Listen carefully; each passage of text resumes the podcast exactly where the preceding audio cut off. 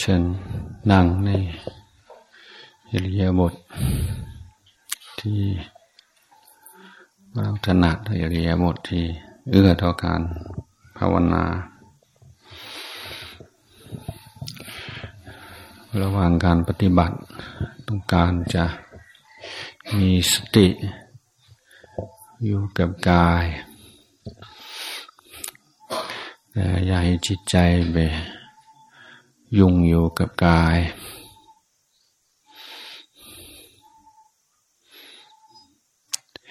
ให้นั่งตัวตรงแต่ไม่เกร็ง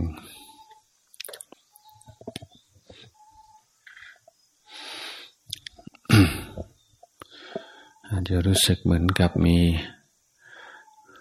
มีอะไรดึงศีรษะขึ้นไปสู่เพดาน มันมีเชือกดึงขึ้นไป ถึงเพดาน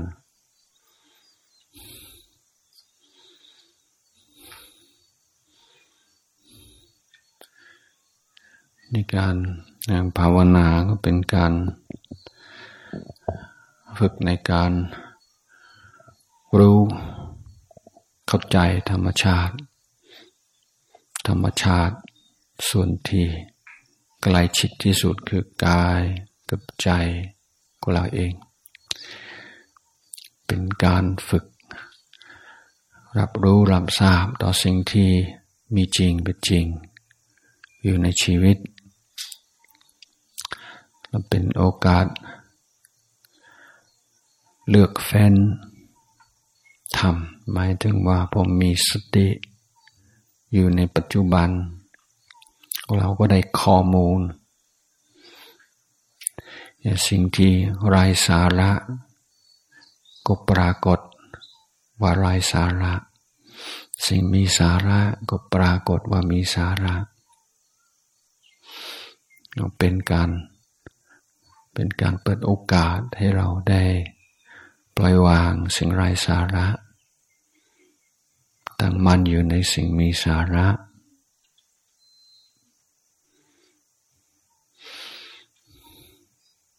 ในความเพียรความพยายาม ก็มุ่งที่การ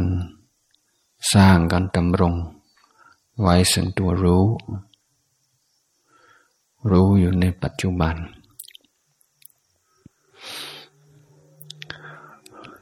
และมุงที่การฝึกบริหารจิตใจ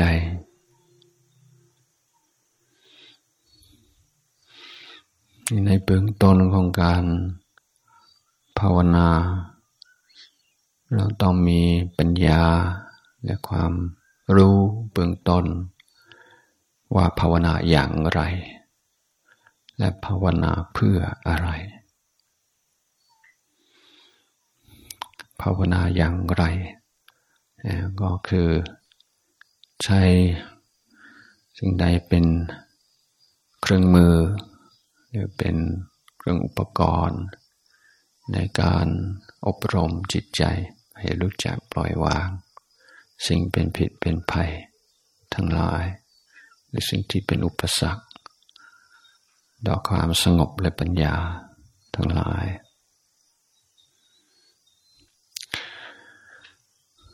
สิ่งนี้เราให้ชื่อว่าอารมณ์กรรมฐาน อารมณ์กรรมฐาน ต้องง่ายต้องเรียบง่าย เพราะจิตใจของคนเราสลับซับซ้อน คิดมากหลายๆเรื่อง ความคิดก็กลายเป็นของเสพติด ในชีวิตของพุทุชน ดังการภาวนาเราทวนกระแส แห่งความคิดแห่งอารมณ์ ไม่ให้คิดเรื่อยเปื่อย ไม่วิ่งตามอารมณ์ ไม่เพลินอยู่กับอารมณ์ ซึ่งธรรมดาจิตที่ยังพยศอยู่ ก็ต้องต่อต้าน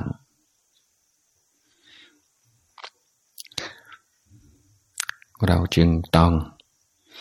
เตรียม ตัวไว้ไม่ให้จิตใจ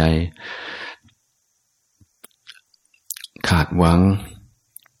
ไม่ให้รำคาญหรือท้อแท้ ในเมื่อ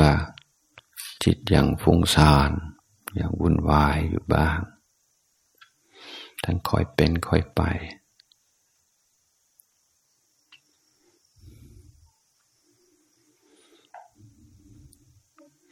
และในเมื่อจิตมีอารมณ์มาก ขั้นตอนแรกก็คือให้มีอารมณ์เดียว ฝึกนิสัยใหม่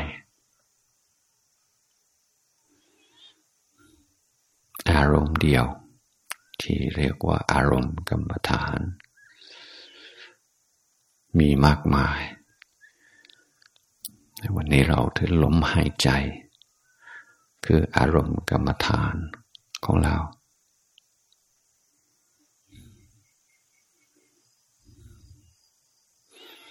สิ่งท้าทาย ที่สำคัญ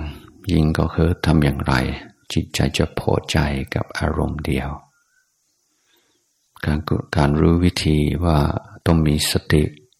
กับลมหายใจเข้ามีสติกับลมหายใจออกอันนี้มันก็ชัดอยู่แล้ว การเข้าใจวิธีไม่ยาก แต่ทำยังไงจิตใจจะยอม นี่ยากกว่า การภาวนาเราไม่ไม่ใช่ว่าไม่ก้าวหน้าเพราะขาดข้อมูล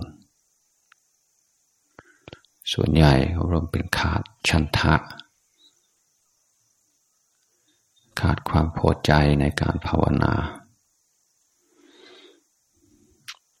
ที่เราใช้ความพอใจ ในการฝึกจิต ความพอใจในการพัฒนาชีวิต ให้ล้างความพอใจในอารมณ์ต่าง ๆ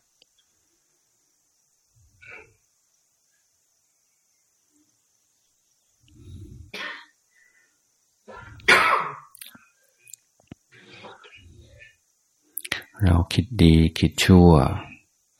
ไม่รู้กี่พบกี่ชาติแล้ว ก็ไม่เห็นได้อะไรที่น่าภูมิใจเท่าไหร่ เป็นกำไร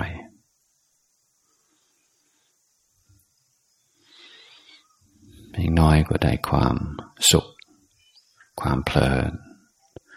กับความคิดกับความจำเล็กๆ น้อยๆ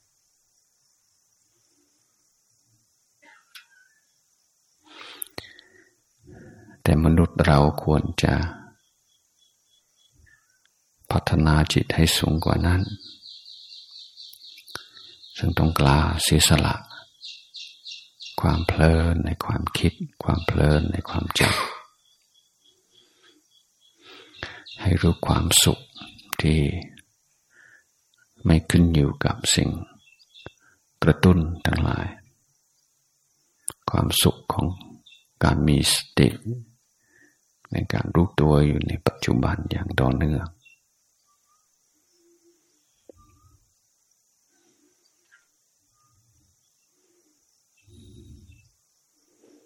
เราใช้ปัญญาของเรา ในการสร้างความสัมพันธ์ที่ดีระหว่างจิตตัวรู้ กับลมหายใจคือสิ่งรู้ คิดยังไงมองยังไงภาวนาอย่างไร มันจึงจะได้เกิดความผูกพัน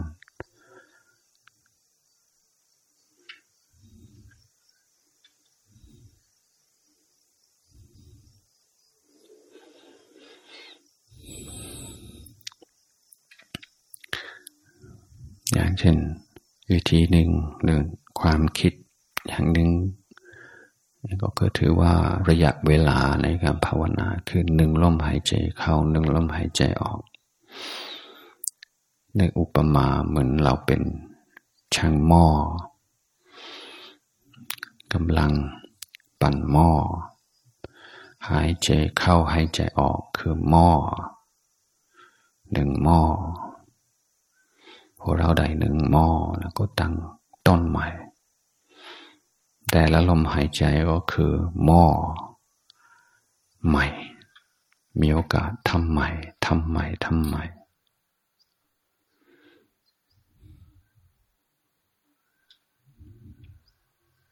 ทำยังไงเราจึงจะให้หม้อนี้มาถึงลมหายใจเข้าลมหายใจออกนี้ให้งามที่สุด ให้ดีที่สุด ปราณีตที่สุด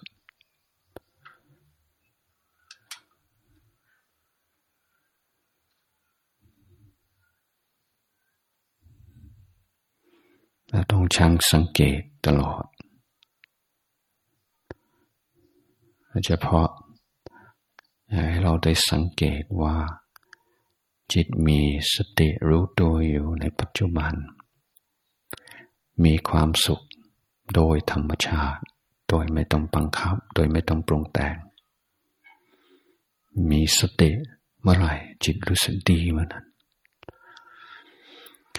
ถ้าเราสังเกตความจริงข้อนี้แล้วจะมีกำลังใจ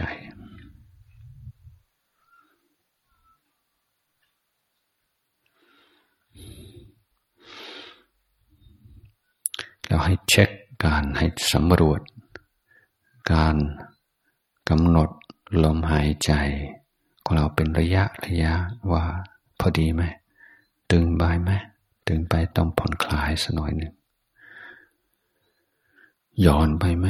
ต้องตั้งใจมากขึ้น ง่วงไหมแต่แม่จึงจะปล่อยความง่วงได้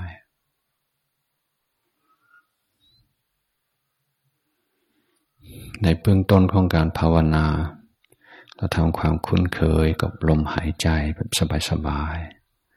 อาจจะรู้สึกลมหายใจในทุกส่วนของกาย เหมือนกายเป็นลูกโป่งที่คอยยุบพองยุบพอง แต่ถ้าจิตใจไม่ง่วงมาก ไม่ฟุ้งซ่านมาก แล้วก็น้อมจิตมาอยู่กับลมหายใจ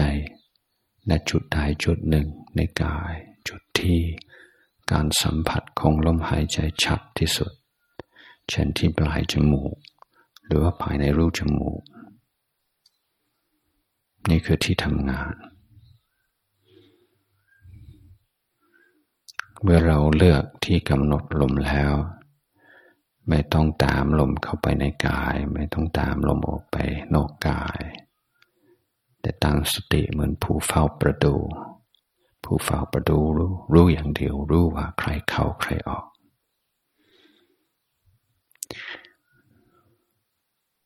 ใครเข้าใครออกในเราไม่ต้องรู้ว่ามาจากไหนไปไหนแล้วรู้แต่ว่าเข้าออก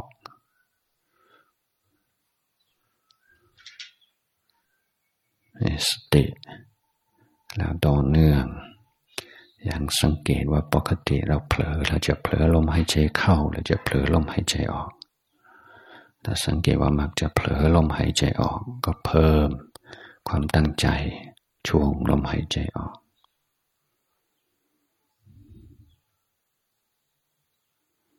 คอยเรียนรู้จากประสบการณ์ไปเรื่อยๆปัญญาก็จะเกิดขึ้น